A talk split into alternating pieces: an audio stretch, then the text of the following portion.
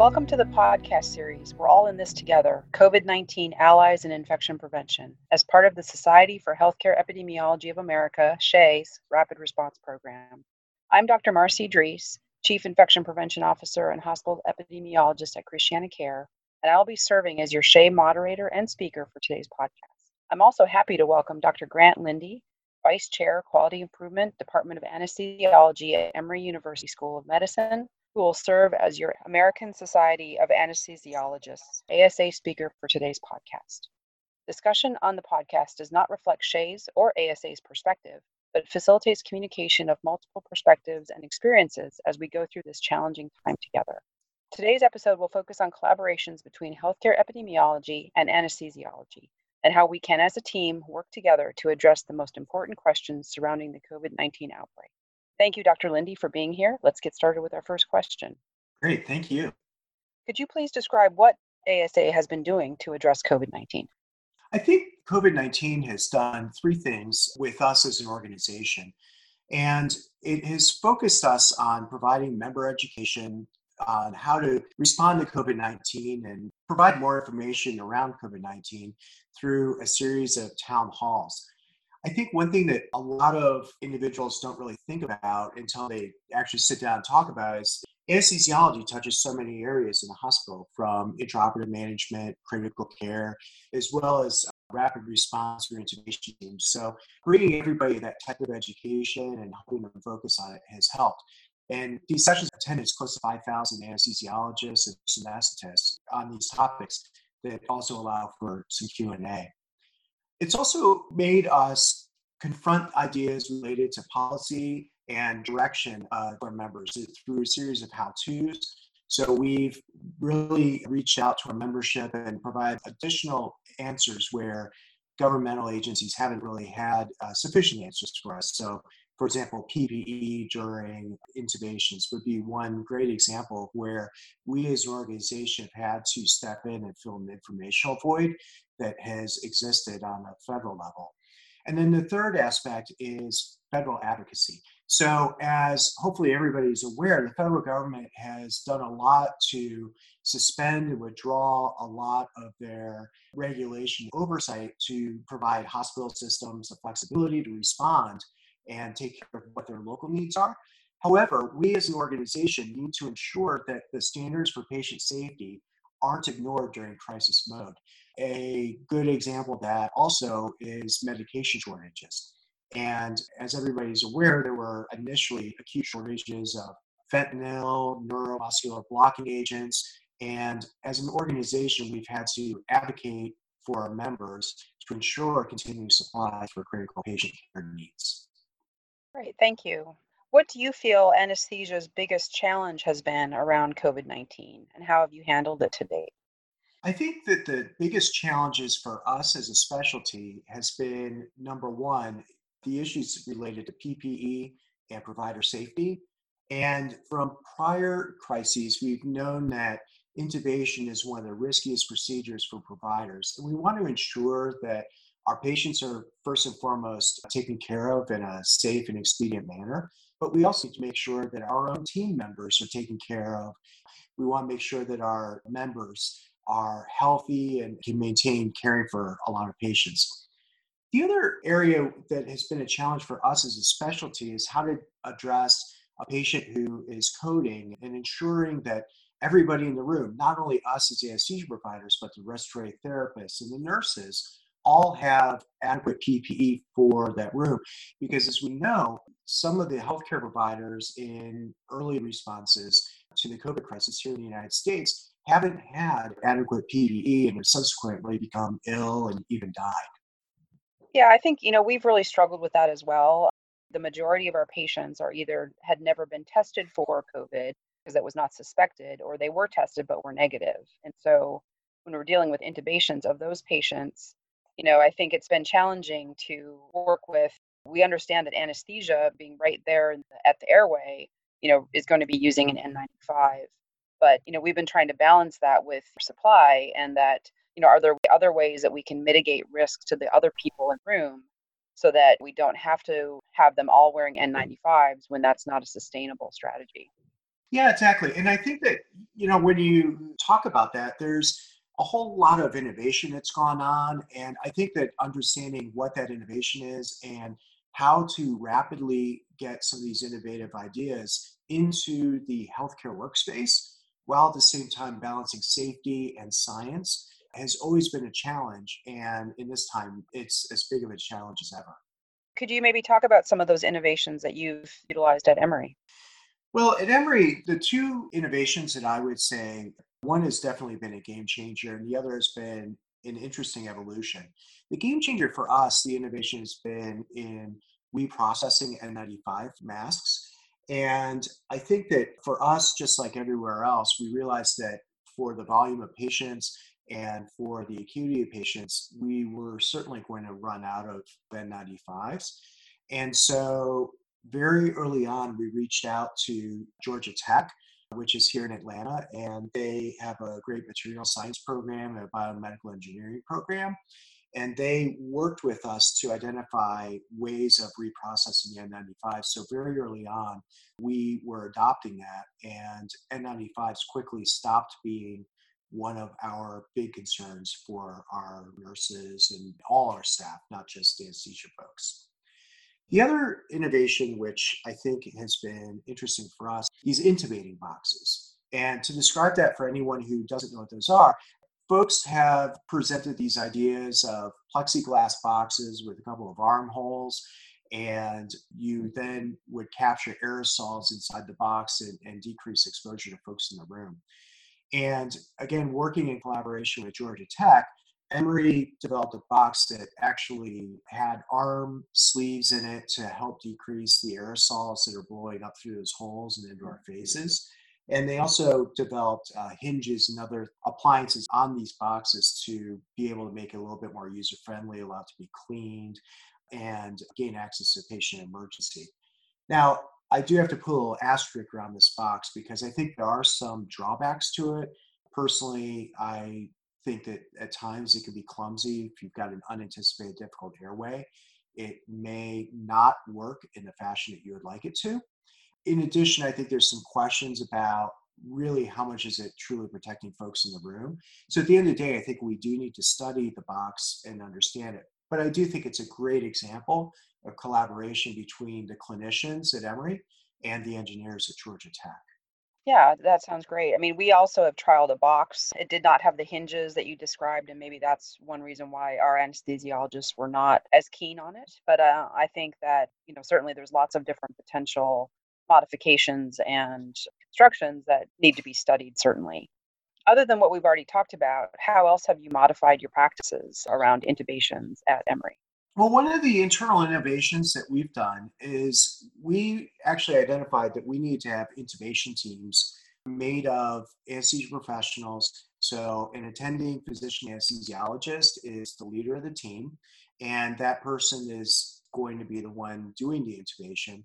And then we utilize anesthetists. So, for us, it's a combination of CRNAs as well as anesthesia assistants who then are outside the door ready to come in to lend a hand or can also be runners to obtain additional supplies.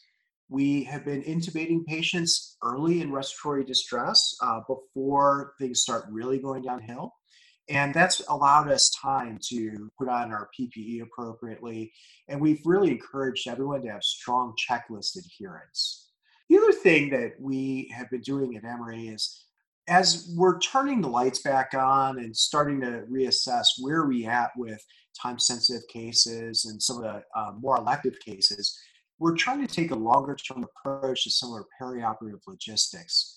So previously, we didn't really have a system-wide approach to our perioperative testing, our pre-admission health screening across all of our hospitals and across all of our surgery centers. And what's happened is COVID-19 is really causing us to rethink how we approach our pre-op testing. Specifically, we're looking at it, trying to ask ourselves, how can we do this in a more patient-centered approach? For example, you know, as a lot of other medical professionals have discovered, our patients love telehealth. And it's a big patient satisfier because they're not having to wait in the Atlanta traffic and drive to a hospital might be an hour away. And so they're able to do that. And we're now working to expand our screening ability for lab tests at some of our other facilities so that if a patient's having surgery in the south part of Atlanta, but they live in the north part, they could get their uh, tests up at a facility that's more convenient for them. So, you know, I think we're changing how we deliver healthcare for after when COVID is there, uh, based on some of our lessons learned. Yeah, we're finding the same thing around telehealth, especially. In terms of the actual intubation practice, have you modified any of your procedures compared to what you did pre COVID? And then also, what about other AGPs like extubation? Do you handle those any differently? Yeah, that's a great question. So, on a personal note, I and many other anesthesiologists have switched from doing what we call a modified rapid sequence induction, where you would titrate your induction agent like propofol in and mask ventilate the patient and then push a neuromuscular blocking agent followed by an intubation. So that would be pre COVID. And I've changed my practice so that I'm performing a rapid sequence induction on almost everybody if their airway is reassuring.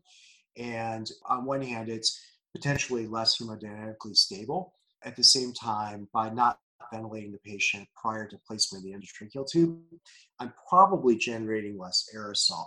So that would be something clinical that I'm doing there.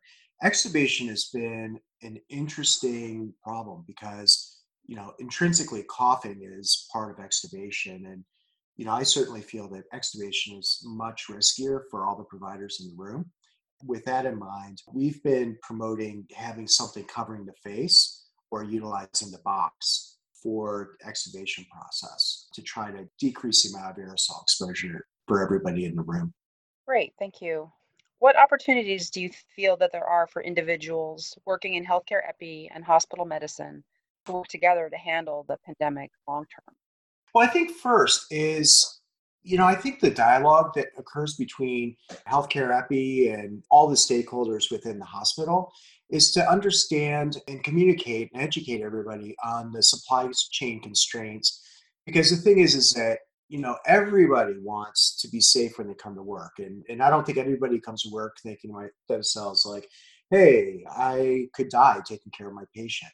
COVID 19 has really brought that to the forefront. And the fear that a lot of our staff and fellow physicians have, I think, really emphasizes that need or the desire for protection and what have you. And yeah, obviously, we can't all dress in spacesuits 24 7 at work.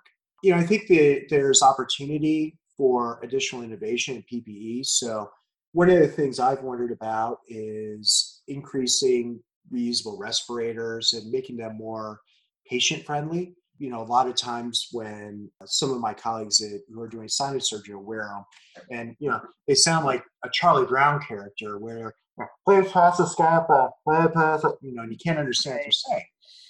So, you know, I wonder what what types of innovations in equipment may come about. And ultimately, those innovations are going to come from all of us working together. You know, again, on the innovation, I've been really fortunate, or Emory's been really fortunate because my partner on the surgery side and our hospital epidemiologists have actually been working extremely closely over the last couple of years on other projects. And our strong relationships actually really allowed us to quickly move forward on a lot of our crisis pain points because we've really had those relationships to, to trust each other's expertise and, and perspectives to be successful. And, and I feel really fortunate to have such a great team. That's great. And I think, you know, one of the things that we are working through is, you know, we our current practices our anesthesiologists respond to all intubations or codes on our COVID units. But on the non-COVID units, it may be respiratory therapy, it may be a resident team or intensivist, the RRT team responding to the code. Do you have any thoughts about kind of expanding some of the practice changes that you mentioned earlier to non anesthesiologists? And is that appropriate? You know, I think a lot of it is going to be uh, hospital and situational dependent. I do have a little bit of concern about that in the realm of, for example, physician anesthesiologists are good at not only placement endotracheal tube, but also managing complications related to the intubation and, and how it may have interacted with the patient's underlying disease.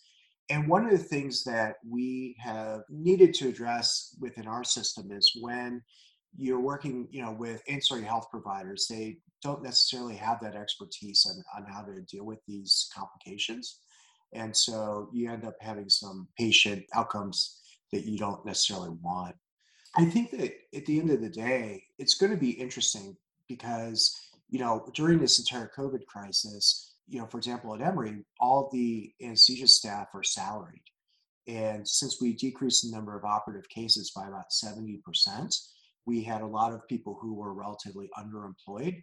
And so we've had the luxury of being able to have teams doing intubations.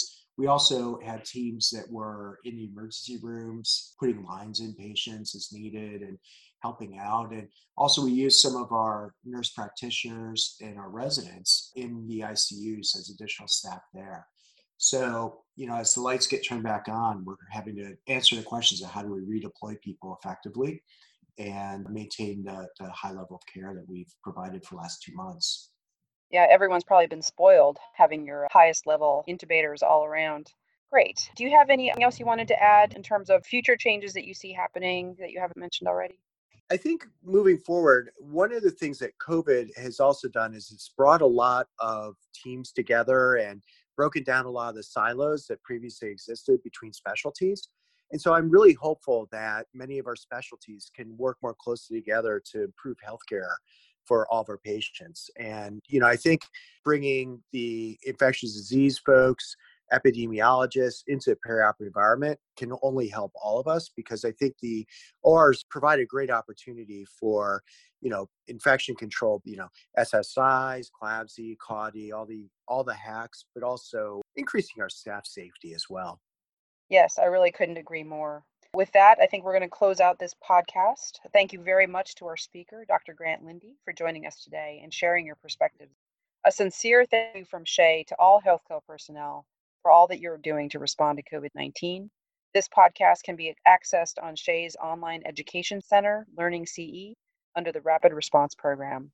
You will also find additional resources such as the recorded webinars, Healthcare Facility Outbreak Preparedness, and the SHEA COVID 19 Town Halls, as well as the additional podcast series, COVID 19 Updates What We Know Now, which is released every Thursday. That concludes this episode of the COVID 19 Allies in Infection Prevention podcast series.